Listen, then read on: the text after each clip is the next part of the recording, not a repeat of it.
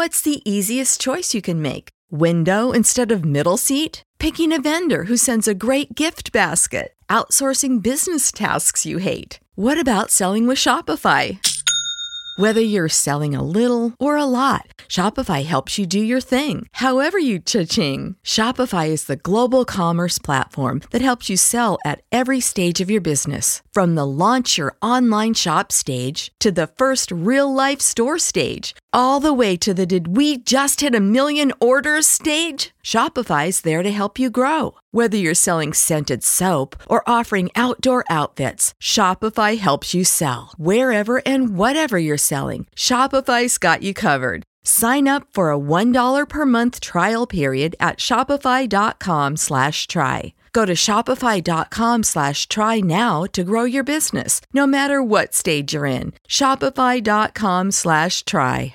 What's the easiest choice you can make? Window instead of middle seat? Picking a vendor who sends a great gift basket? Outsourcing business tasks you hate? What about selling with Shopify?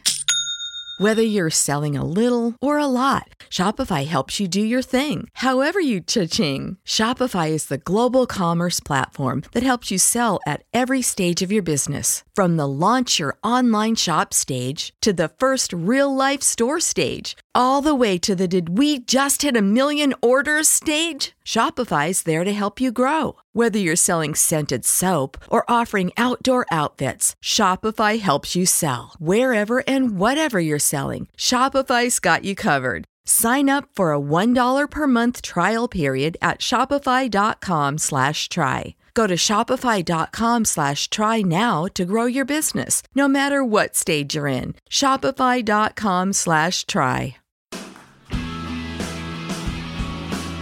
Welcome to Three Yards Per Carry, a podcast covering the Miami Dolphins and the NFL. Now, here's your hosts, Chris, Alf, and Simon.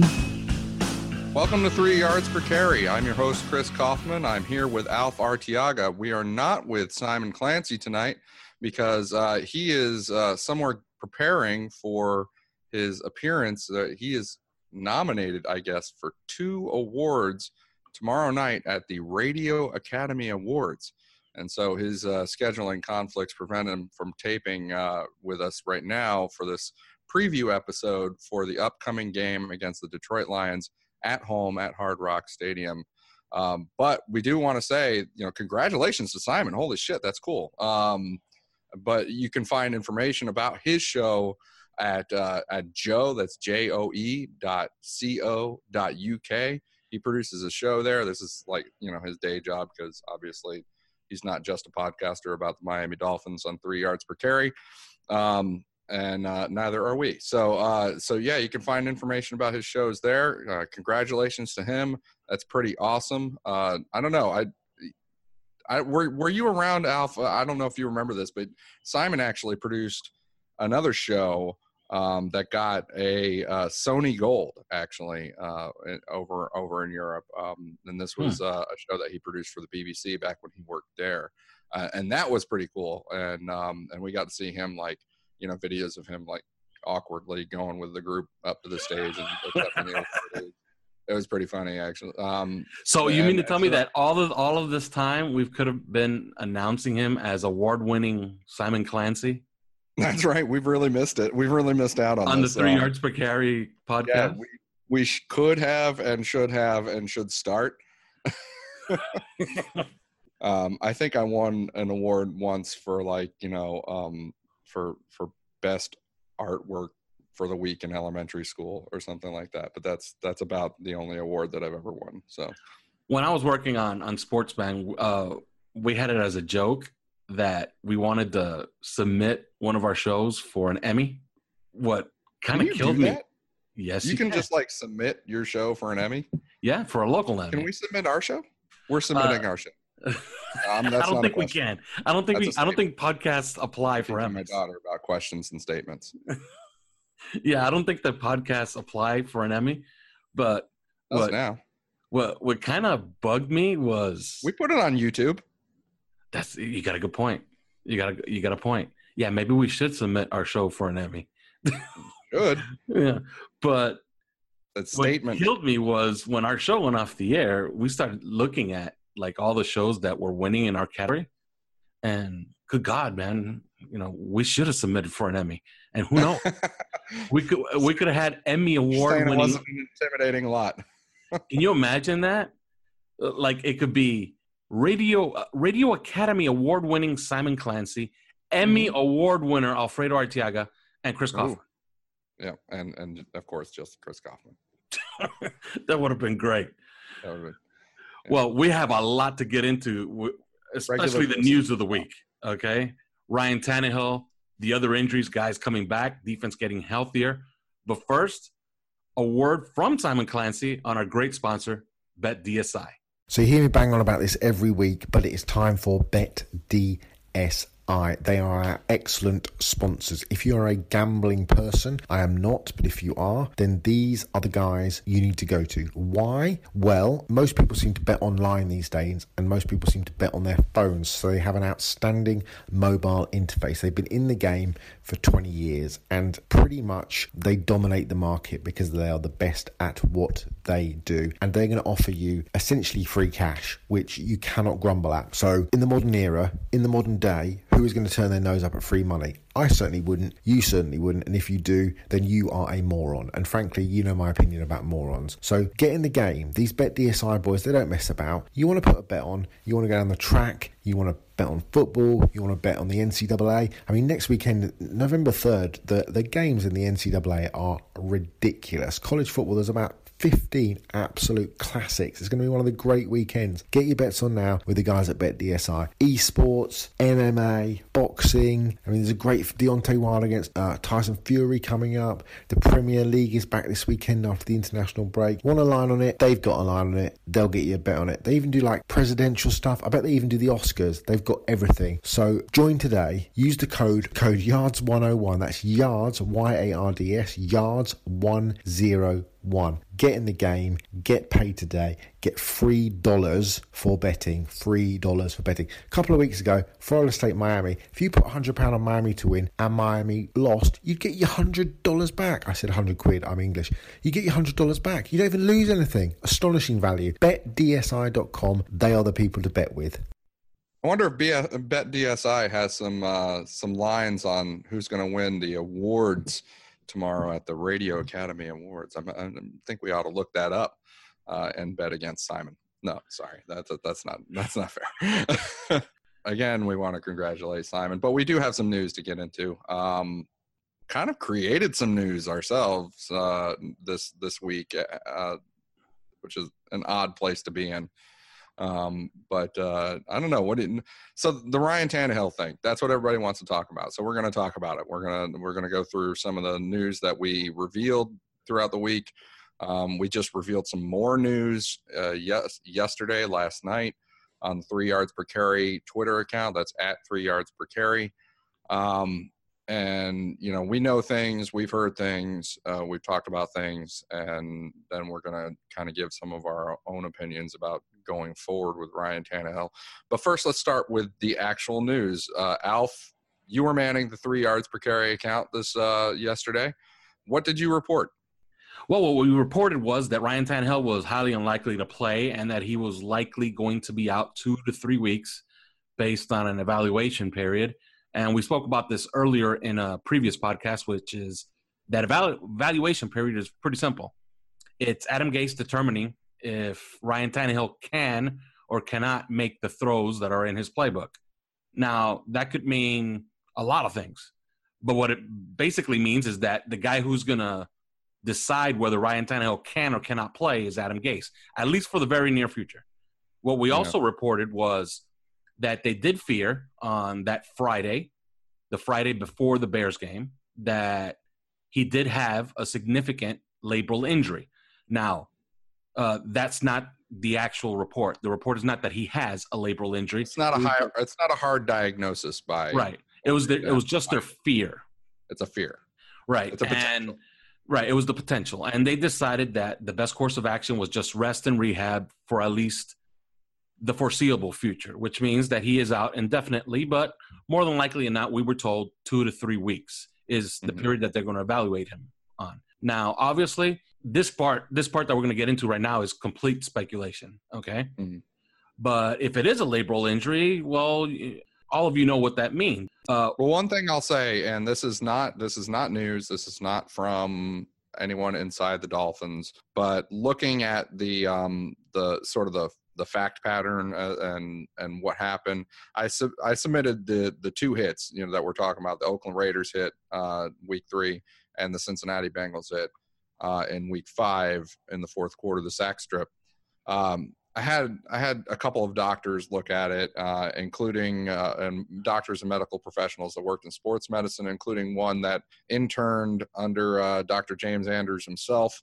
Um, and they said that the the Oakland hit looked very much like something that would cause a, um, a, a sprained AC joint, but that the Cincinnati Bengals hit was a totally different animal, and that the rotational forces involved there, you know, first instinct would be rotator cuff or um, labrum or capsule damage. So I, I think that fits with what you're saying right now. But uh, go on. Yeah, and uh, let me be clear that what we did report is that they determined that major invasive surgery, and you all know what that means. It means what Drew Brees went under. It means what Andrew Luck went under. Uh, they determined that that's not necessary at this time.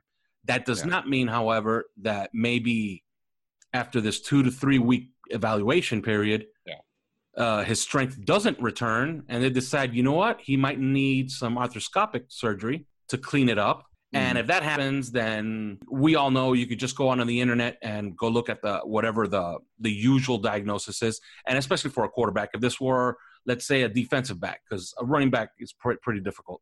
Uh, a tackle or a guard could be difficult also. A quarterback, he needs to throw the ball. He needs overhand movement. You're talking about 10 to 12 weeks of rehab, which would mean that the season would be in jeopardy.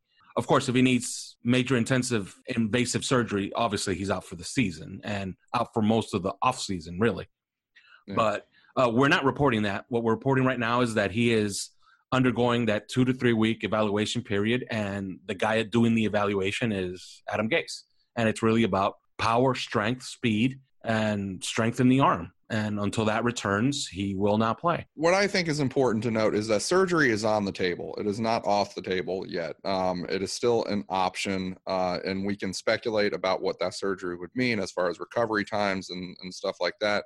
Um, it hasn't been eliminated as an option. It's just been decided that the best option for now is to is to take this two three weeks of rest and rehabilitation, reevaluate the arm, reevaluate its strength, reevaluate evaluate his throwing ability, see where he's at, and then move forward from there. And the thinking is that that he might be um, he might be okay with that rest and rehabilitation, and there there's legitimate thought to that. Um, but I have heard you know separately we that that uh, that labrum was a fear um, just like you heard uh, as well. So um, I think that there are probably multiple things going on, but that's the fear, um, or that was the fear. And so right now they're going to go with this two three week evaluation period and see where he's at. Um, but surgery is a possibility, and we can only you know speculate what that would mean um, for his season or his career or whatever. But yeah, that's that's certainly it's certainly something to keep an eye on. Uh, I but the thing that we reported is that he's not playing. He's not playing against the Detroit Lions this weekend. Uh, yeah. That was what we said yesterday. That was what you you put on the uh, three Y three YPC account, and um, sure enough, Adam Gase announced today he is not playing against the Detroit Lions. Um, and you know, some some people are trying to pass it off and say that oh that's common, not whatever. Adam Gase called him day to day. Okay, Adam Gase said that mm-hmm. Ryan Tannehill was day to day, and so nobody knew whether he was going to practice or throw today because he was day to day. So we reported yesterday that he's not like he's very very unlikely to play this Detroit Lions game, and quite frankly, we think he's also unlikely to play the Houston Texans game too. And we're gonna fast forward to probably the New York Jets game before we start to get into an interesting question whether he's gonna whether he's gonna play or not. I mean, what do you what do you think? What's your gut telling you going forward about Ryan Tannehill? You know, this season. I mean, forget this is not reporting. This is not sources. This is you know. What do you think?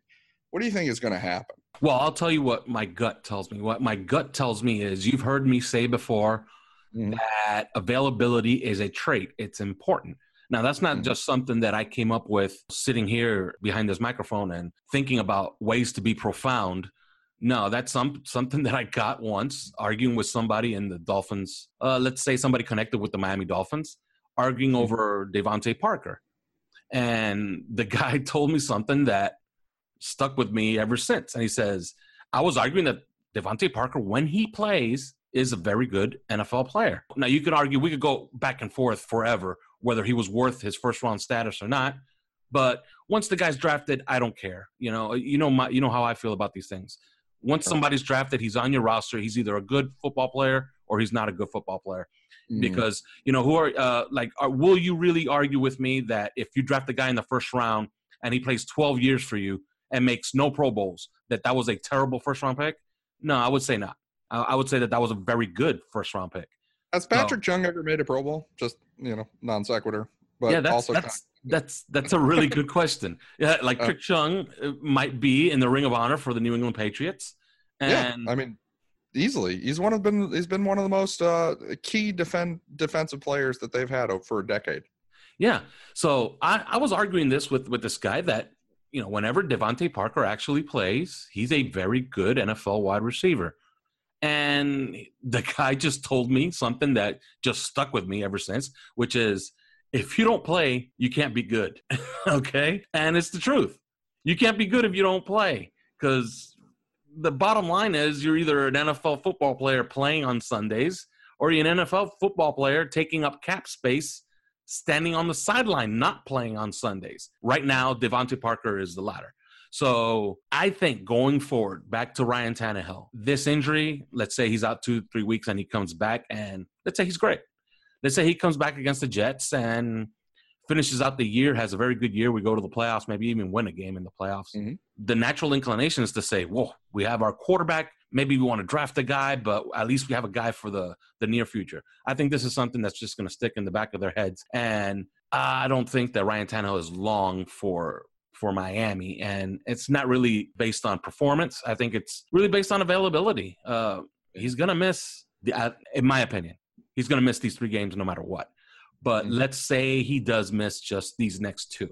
Well, that's two games in the middle of the season, and that's your starting quarterback. Okay, so I think availability is something that's going to stick in the back of their heads, and this is something that the that the front office and the Miami Dolphins as a whole really do put a big, big value on. So mm. I would say that I'm not saying that you've seen the last of Ryan Tannehill, but I am saying that next season you could be seeing his last season in uniform for all time as a Miami Dolphin. I'll go ahead and say it. I think that we've seen the last of Ryan Tannehill. Period. Uh, that's that's that's just an opinion. It's not has nothing to do with any any sources or anything like that. It's just um, it's just me being an idiot on three YPC talking. I think we've seen the last game of his already as a Miami Dolphin, and um, and I think I mean it's just it's just really hard. Some of the some of the the stuff you just don't like the way that this injury situation has sort of progressed. You know the way that it kind of went backwards all of a sudden or went sideways and and now there's there's a lot of mystery and there there seems to be a lot of angst and um and and wires crossed and stuff like that.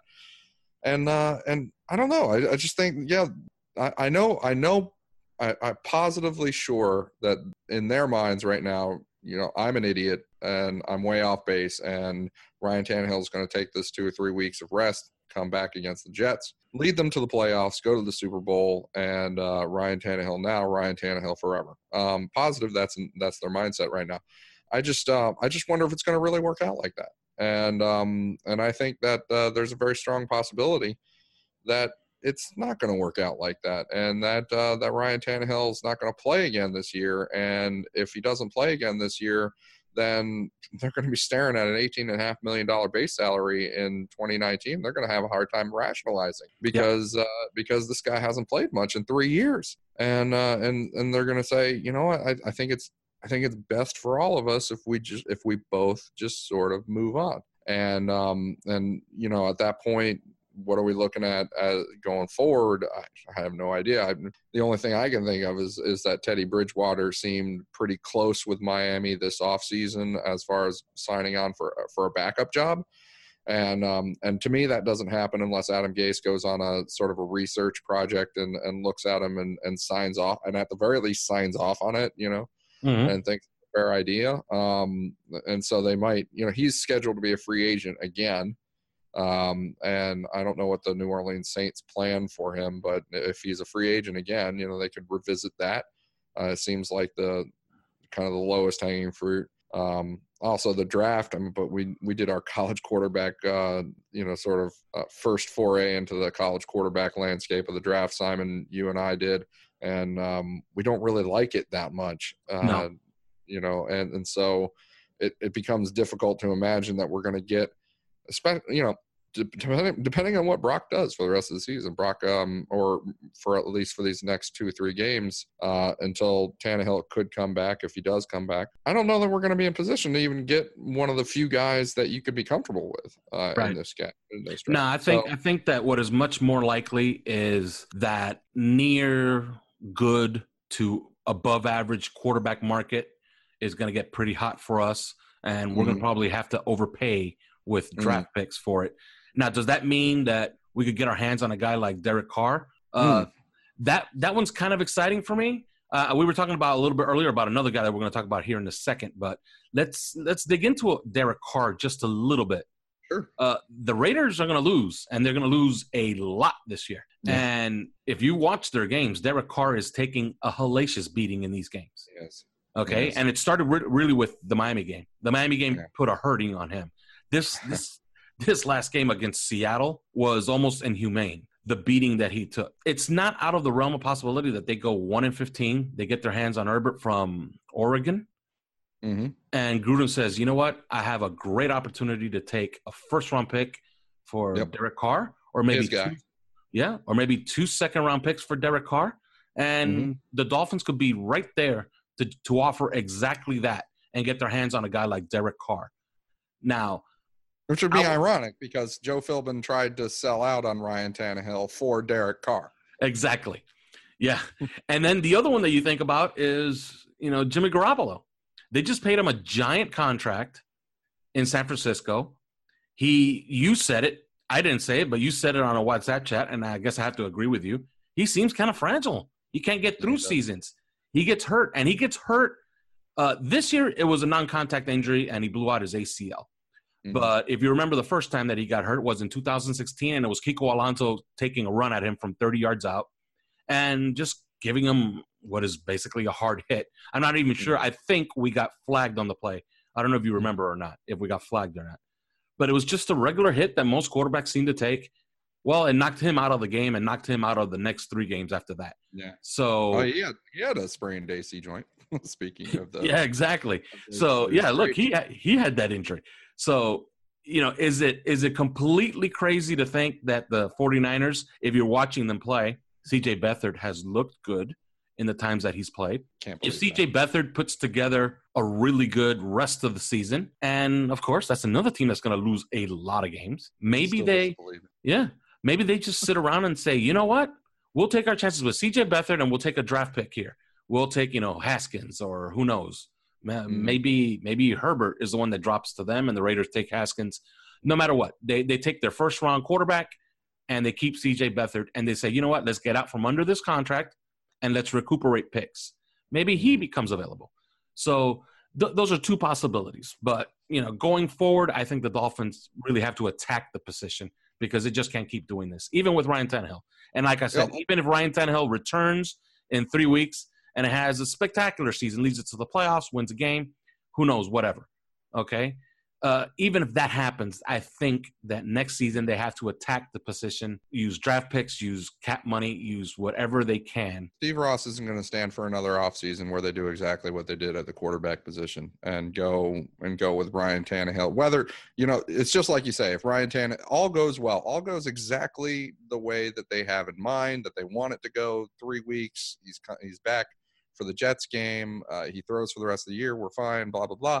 Uh, Steve Ross isn't is still not going to stand for going into the next offseason and coming out with Ryan Tannehill and you know Brock Osweiler and David Fales or whatever whatever they're doing there. Um, you know, even if Brock is doing pretty well right now, I think he wants a young guy to groom, and um, and I think he's already kind of I think he's regretting not taking sort of a stronger hand in what's going on with uh, with the team, and so I just a gut feel I think that he's not going to stand for that, but.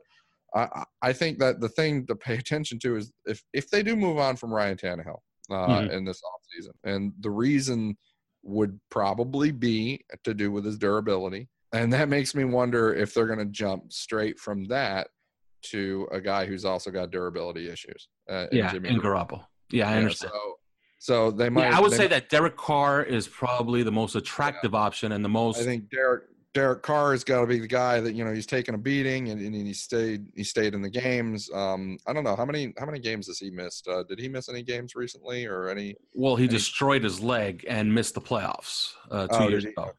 Okay. okay, that's right. Um, yeah, he missed the playoff game, but he ended up playing the entire season. He just missed. Yeah, I mean, he so, missed the last game and the playoff game. Yeah, so you're looking at a guy that um, that has played all but two regular season games of his career. And so I think that that's probably if they're going to go that way, if they're not going to yeah. go the, the, draft and trying to trade up or do whatever, um, then then yeah, you might have something there. Uh, Jon Gruden might just try to you know move him on. And and having looked at you know because we previewed the Raiders game and we got a preview Derek Carr and stuff like that. There's some compatibility here. Derek Carr is really good in three wide receivers. Uh, he's good in a spread uh, offense. He's also really good at home. He's not so good away. So that's you know. yeah. So so, so we get right back to where we were yeah, in the beginning. We're, we're right back to what we um, what we yeah. are with uh, with Adam Gase in general. But um, but you know Adam Gase is overwhelmingly and let's let's not have any illusions anymore that they're going to stop or stop being an 11 personnel team and start moving on to 12 personnel and stuff like that. They're hardly using any 12 personnel this year. Um, they're using 21 personnel and 20 personnel is basically just like gimmicky stuff. Um, yeah. They're using, you know, 10 personnel or zero one personnel which is four wide receivers. They're using it, you know, sparingly again as like gimmicky stuff. Um, they are just an 11 personnel team and Adam Gase is that's that's the kind of coach that he is. Uh, three wide receivers, one tight end, one running back. Derek Carr is really good from that. He, he's really good in, in three wide receivers. Uh, Ryan Tannehill is better from two tight end than he is from three wide receivers. That he's been that way his whole career. Uh, Derek Carr's been the opposite. So you know maybe Derek Carr would be a good fit there for Adam Gase. Um, you know, heading into the offseason. But uh, you know, we're obviously we're getting way out in front of our skis here. Um, yeah, I think it's it's something to think about. Um, just as I said, personal opinion stuff. We're not we're not putting on our reporter hats and saying anything here.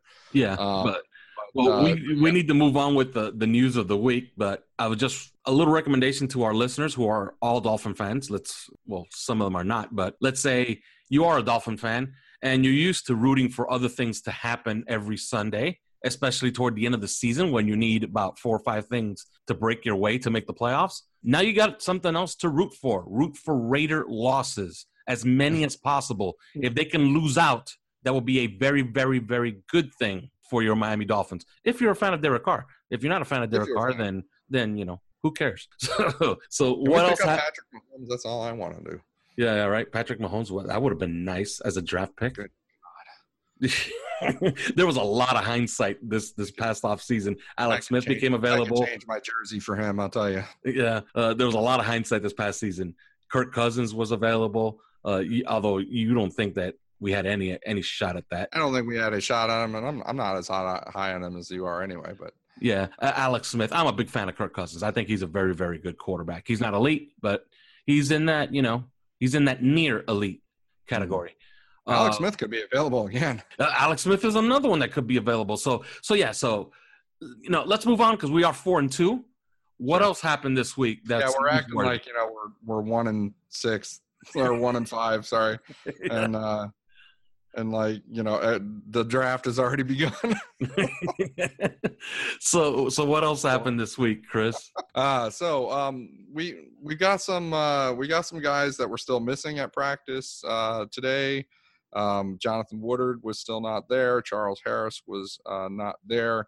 Danny Amendola was not there, um, but that's usually a Veterans Day, a Veteran Day for him. Every Wednesday is Veterans Day for Danny Amendola. Um, but, he deserves uh, it. Yeah, he deserves it. And he's a he's a hard little worker. Actually, do you know what they did in this last game? We didn't even mention it in our, our Bears uh, review because we were just so, I think, jubilant about um, about the game and the way it played out. But he he he came in and blocked like a tight end or like Yes, an H back um, in the game several times.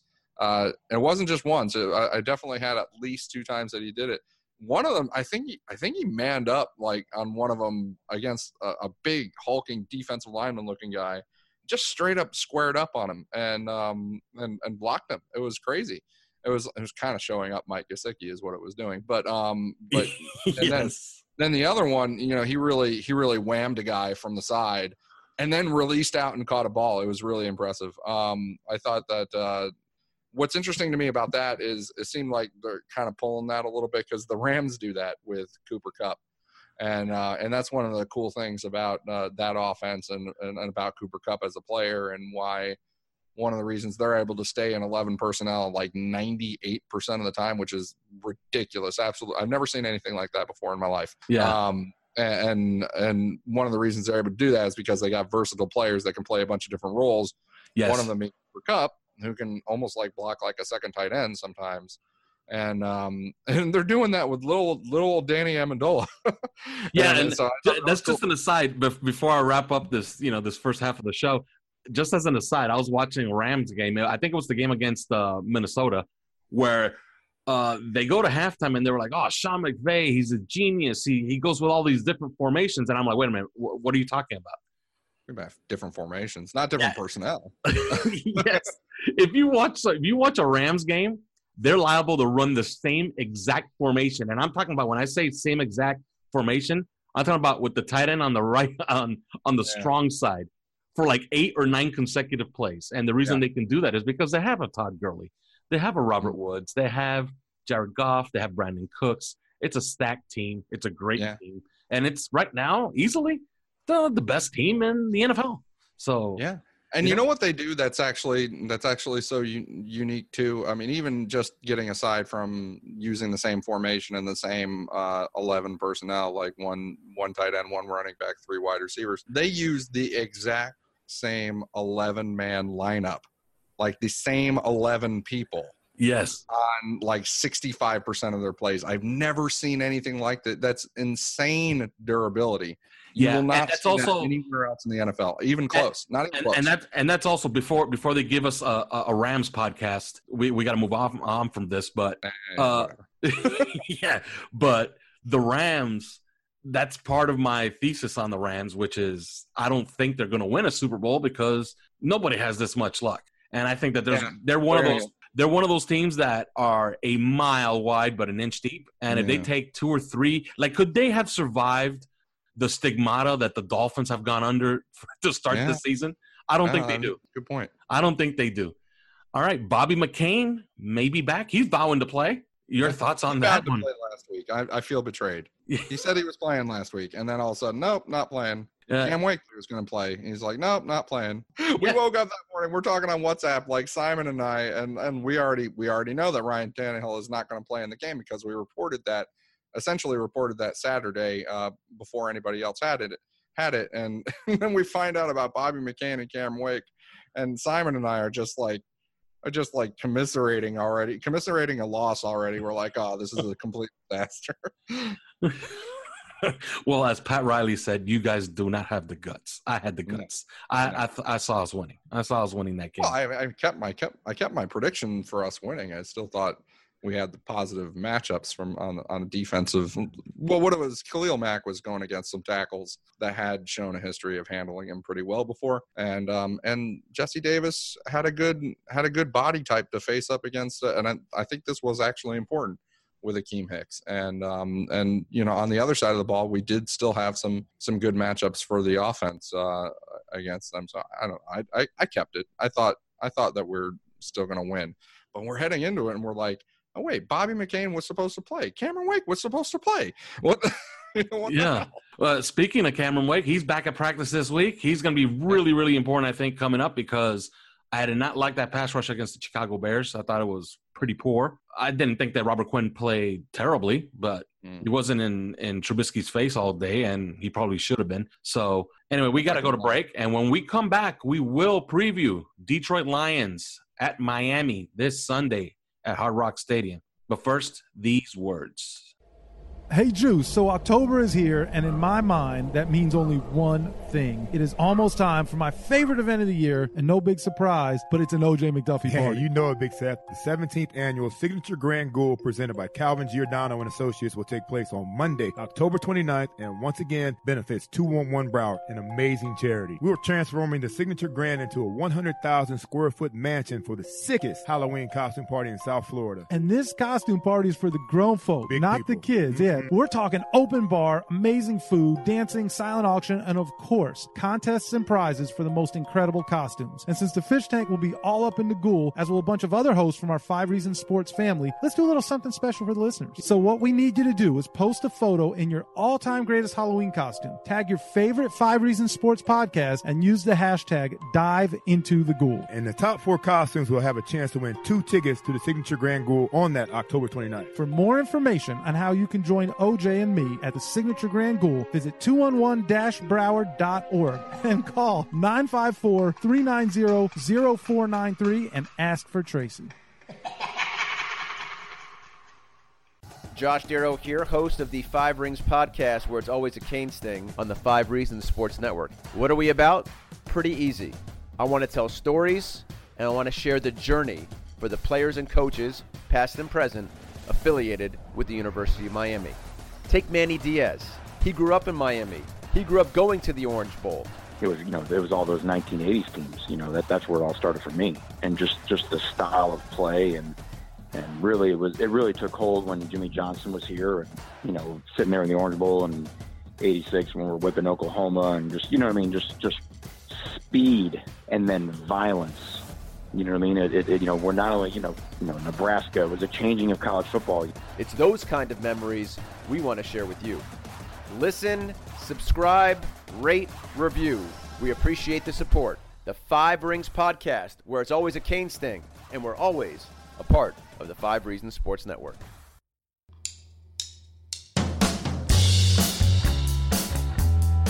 And we're back, and we will preview the Detroit Lions this Sunday. But first, let me tell you about our great sponsor, BetQL. Want to get an edge over Vegas and the books? BetQL is available for download, and it's the only mobile app that puts all the important research you need to make smart bets in one place. With BetQL, you can easily access line movement to see how the lines have moved. This app gives you access to public betting trends in real time so you can see which side the public favors. BetQL's powerful algorithm gives users value bets of the day based off of detailed recent and historical trends. You can also calculate your return on your picks and track them throughout the day. The best part of all, you can download BetQL for free from your Apple or Android device. Head to betql.co to download the only app you need to outsmart Vegas. That's betql.co. BetQL is brought to you by the creators of RotoQL, the leading daily fantasy lineup optimizer trusted by 100,000 DFS players. You can also download RotoQL for free for both Apple and Android. Now, if you do consult BetQL, it's telling you that the Detroit Lions are a favorite this week. In Miami's house. Yes. And this has happened already twice before. And the two teams that were favored here uh, ended up going home with an L. We will have our predictions a little bit later on. But, Chris, why would the Detroit Lions be favored this week? It's the Jay Cutler effect. I mean, we so listen. We started out four and we started at four and two last year. Yes. Um, we at this exact point in the season, we were four and two with Jay Cutler and uh, Matt Moore as the two quarterbacks, and Tannehill was out, of course. And I would argue that we were in a little bit of different place in a lot of other positions compared to last year, but still, yes you know, no Tannehill, backup quarterbacks, four and two, um, and it ended up six and ten. That's not good. Uh, so I think that um, I think that that's that's the factor that we're talking about here. You're still talking about Brock Osweiler. yeah, he had a great game, um, but and he does that in, in these other places that he goes to, but then it kind of kind of comes down to earth. So unless his combination with Adam Gase is somehow you know magical, um, then what you you want to head into this game and saying, okay, well you you know I'm looking at the matchup, I'm looking at I'm looking at these wide receivers against our corners. I'm, I'm looking at uh, our nickel defense versus their, you know, three wide receiver personnel. I'm looking at, um, you know, our ability to run the ball against their nickel and uh, and their dime, and what what Matt Patricia is going to be doing, and and then uh, and then you have to remember that yeah, that can all come out one way, and then your quarterback can come out there just like as happened several times last year with Jay Cutler and Matt Moore and just completely blow it. That you know, whether you like Ryan Tannehill or not, that generally didn't happen with him. When when the team blew it on the road, never at home, almost never at home. And when the team blew it on the road, there was always you know a lot of things going on, not just Ryan Tannehill. Last year, we saw that uh, that the quarterback can blow it, and yes. uh, that's what uh, that's what that's what you fear. Like I I want to predict of Miami victory. My my own models and you know uh, and and the good stuff that I work with and the research I do, it's it's not only predicting a, a, a victory, but a, very strong victory here. Miami's at home.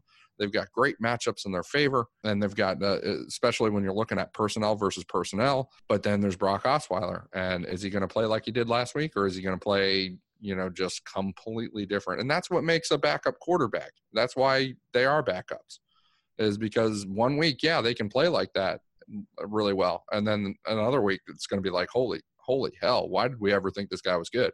Um, so that's what I think. I'll tell you right now, um, I'm not too concerned, uh, at least for the foreseeable future, about the quarterback position, and I'll tell you why. Uh, I think that this team is affording a little leeway to the quarterback position. Like if we talk about what we actually need from that position, let's go as far as passer rating. If Brock Osweiler can produce a 92 quarterback passer rating. I trust our defense and especially our pass defense and our secondary to hold the opponent's pass defense exactly where it is right now, which is somewhere around top five in the league. That's going to be somewhere around plus 16 or plus 15 to plus 16 in quarterback rating differential. Okay, mm-hmm. historically, and we're talking about, we're not talking about 10, we're not talking about 15 years. We're talking about 70 years. 70. Mm-hmm. That's 7 0 historically, you know how how difficult it is to keep a team out of the playoffs with a plus 16 quarterback rating differential? Mm. It's damn near impossible. Okay, it's it's like happened less than 5 times. So I don't think he has a big hurdle to clear. He just has a big hurdle to clear to win against the better teams. And I think this is one of those teams where you look across from us and their quarterback is going to be clearly better than ours. So mm-hmm. it's going to be up to our secondary and our quarterback, really. This game is completely on Brock Osweiler and our secondary to keep the differential in our favor. And namely, you know, turn Matthew Stafford into who he is on the road, which is a mm-hmm. guy who might put up numbers, but tends to lose a lot. Mm-hmm. So, you know, let's get into a little bit about the personnel. Uh, there's one matchup that I find extremely intriguing, I think that Golden Tate is the best slot receiver in all of football. A whole game. Yes.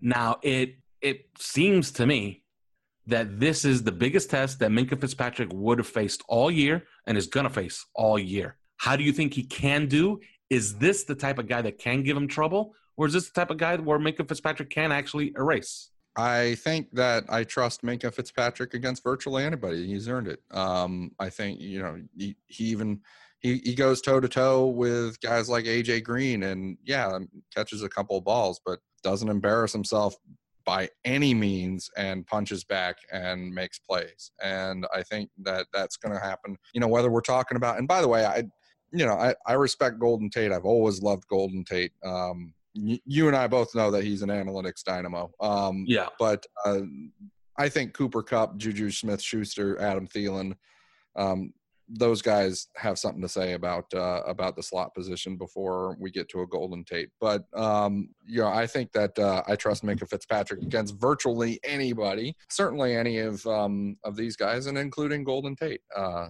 you know, what popped up in, in Minkah recently is some penalties, and that's that's some stuff that maybe you watch out for. But um, but otherwise, I, I think he's fine. Um, I I'm going to worry about you know, I, I, gosh, I, I can't go, I can't get away from the quarterback position because I honestly think, listen, Matt Matt Stafford on the road is not the same Matt Stafford at home, right? Mm-hmm. Um, we know that. Um, we know that they, you know, his his winning record on the road is, you know, he's maybe a thirty percent win guy uh, on the road, something like that. Uh, he has a, a definite drop in his uh, passer rating and, and his overall production on the road. He's not the same guy.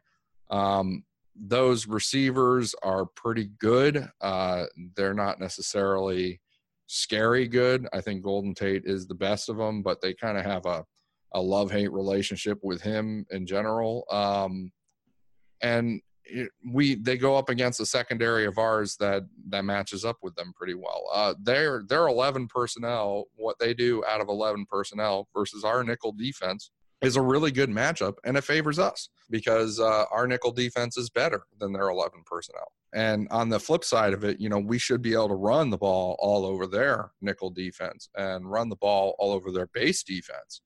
Um, this is a team that uses a lot of dime. Uh, this is Matt Patricia. He comes from the Patriots. Patriots use a lot of dime. Mm-hmm. They also use a lot of quarter, which we saw against the New England Patriots uh, this year, and it kind of stymied us um, but I don't think they're going to use it as effectively as New England does, uh, especially if we're running the ball. And that's where that's where things get disconnected. Is that Detroit can't stop the run, and if you stop the run, that's where you can start bringing out all that that dime and quarter defense with six and seven defensive backs and get tricky and and really suffocate a passing offense. I don't think they're going to be able to successfully do that unless our quarterback is just nowhere to be found, you know, and that's that's the problem. I, I understand and respect what Brock Osweiler did a week ago, um, but at the same time, you just it's a roll of the dice with backups like this. Uh, it, you come out, you never know when they're just going to be awful,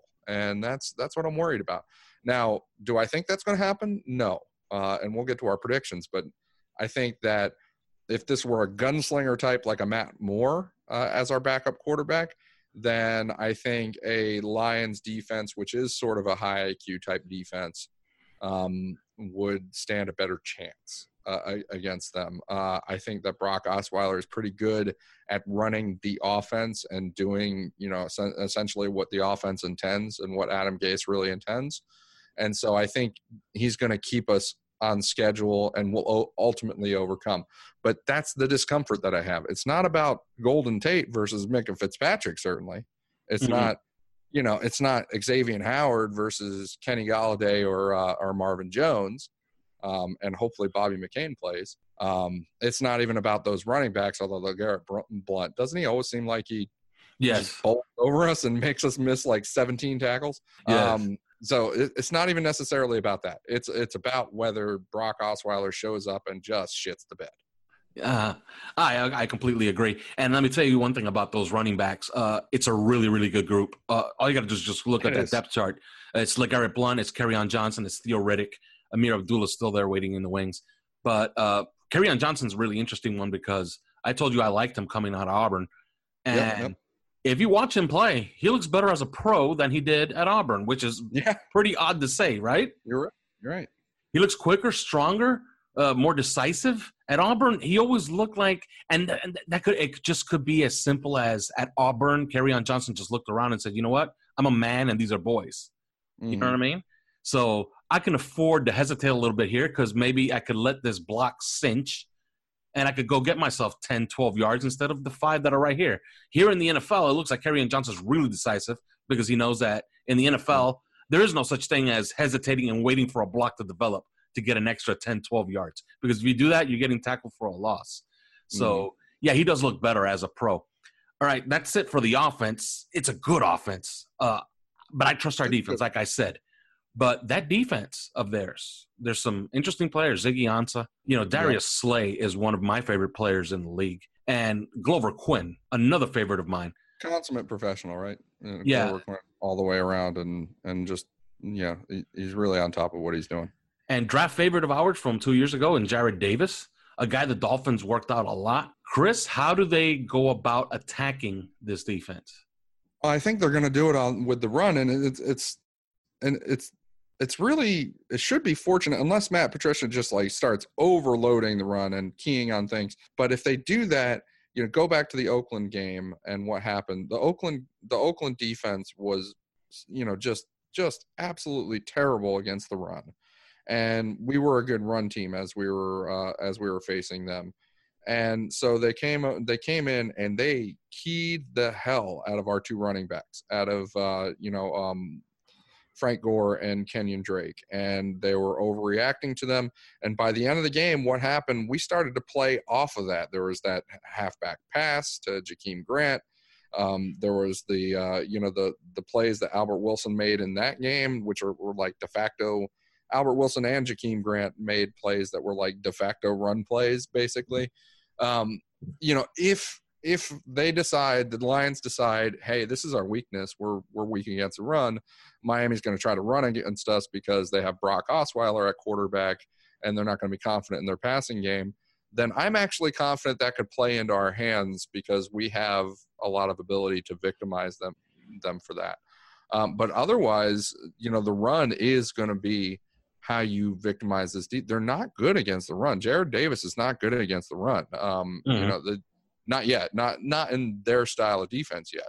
No. Um, there's some misfit. I think there's a little bit of misfit with some of these players, and as as Matt Patricia tries to uh, install his defense. Uh, so that's that's going to be how you do it. Um, but the other thing to pay attention to, you had to see it in the Chicago Bears. By the end of that game, they were huffing and puffing, and there were guys on that team on that defense, that Chicago Bears defense, which was a good defense mm-hmm. that were just not running. Comes the Detroit, the Detroit Lions, who play in a dome and you know are from Michigan. So it's going to be hot and humid in Miami because it's always hot and humid in Miami, and it's going to take its toll, particularly on the defense. That's where you're going to look for it, and it's particularly if the offense of the Miami Dolphins is able to stay on schedule and convert some third downs and get some extra plays like they did last week against the Chicago Bears. So, you know, the defense of the Detroit Lions, that's where that's what you're going to look for with them is, you know, them against the run. Are they keying on this guy or that guy uh, to try and overplay this? Uh, how are Miami's counters working out? Miami gets really creative with their block with their blocking assignments in order to spring runs uh, when when the defense tries to key on this or that. So I think that um, I think that's how they're going to get attacked. I don't think they're going to be good against the run. I think they're going to wear down in the fourth quarter, um, and and Miami's going to have some good some opportunities on offense. Yeah, I think you got to attack that that linebacking group, and mm-hmm. uh, I don't know how much time Patricia's going to play. I would say that we're definitely going to run the ball. It's going to be aggressive lot. with it. Yeah, so uh, I think Adam Gase has to stick to what has worked, that creative running game, all those wham mm-hmm. blocks, those traps. You know, mm-hmm. keep that on the field. Stay really, really conservative and take our shots. We have we have the guys that could take shots on them. Uh, Darius Slay or no Darius Slay, you know, mm-hmm. have him run with with Kenny Stills 10, 12, 15, nine routes in a game. That's something that mm-hmm. I've always liked about Kenny Stills, and I've told you since you know since we got him. He's a guy that can run 10, 12, 15, nine routes in a game and not get tired and run each of them just as fast as the next. So yeah, we're gonna have to rely on that, but there has to be a real, real commitment to the run.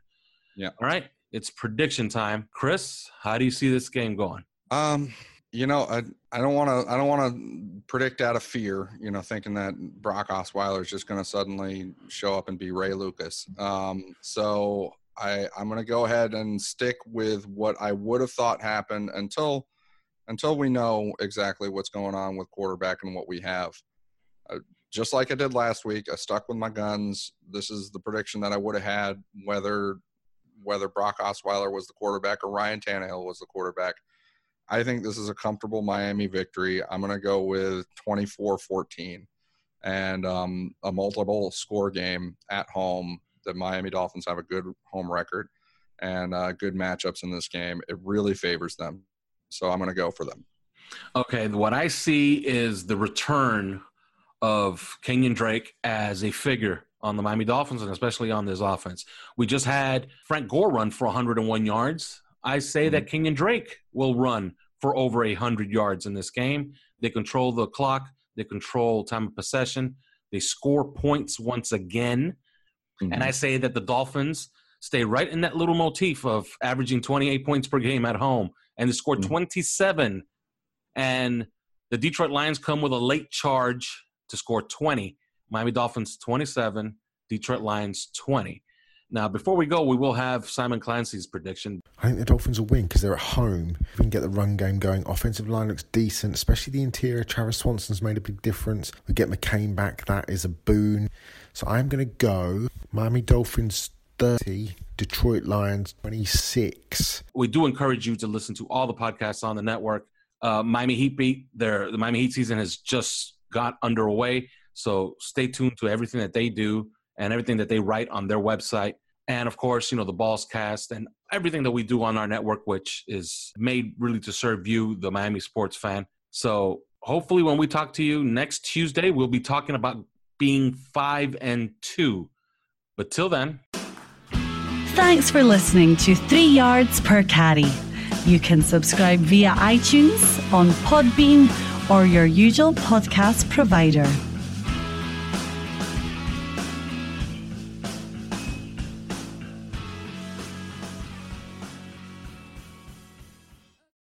This is the story of the one. As a maintenance engineer, he hears things differently. To the untrained ear, everything on his shop floor might sound fine, but he can hear gears grinding or a belt slipping. So he steps in to fix the problem at hand before it gets out of hand. And he knows Grainger's got the right product he needs to get the job done, which is music to his ears. Call, clickgrainger.com, or just stop by. Grainger, for the ones who get it done. When you need mealtime inspiration, it's worth shopping Kroger, where you'll find over 30,000 mouthwatering choices that excite your inner foodie. And no matter what tasty choice you make, you'll enjoy our everyday low prices, plus extra ways to save, like digital coupons worth over $600 each week. You can also save up to $1 off per gallon at the pump with fuel points. More savings and more inspiring flavors make shopping Kroger worth it every time. Kroger, fresh for everyone. Fuel restrictions apply.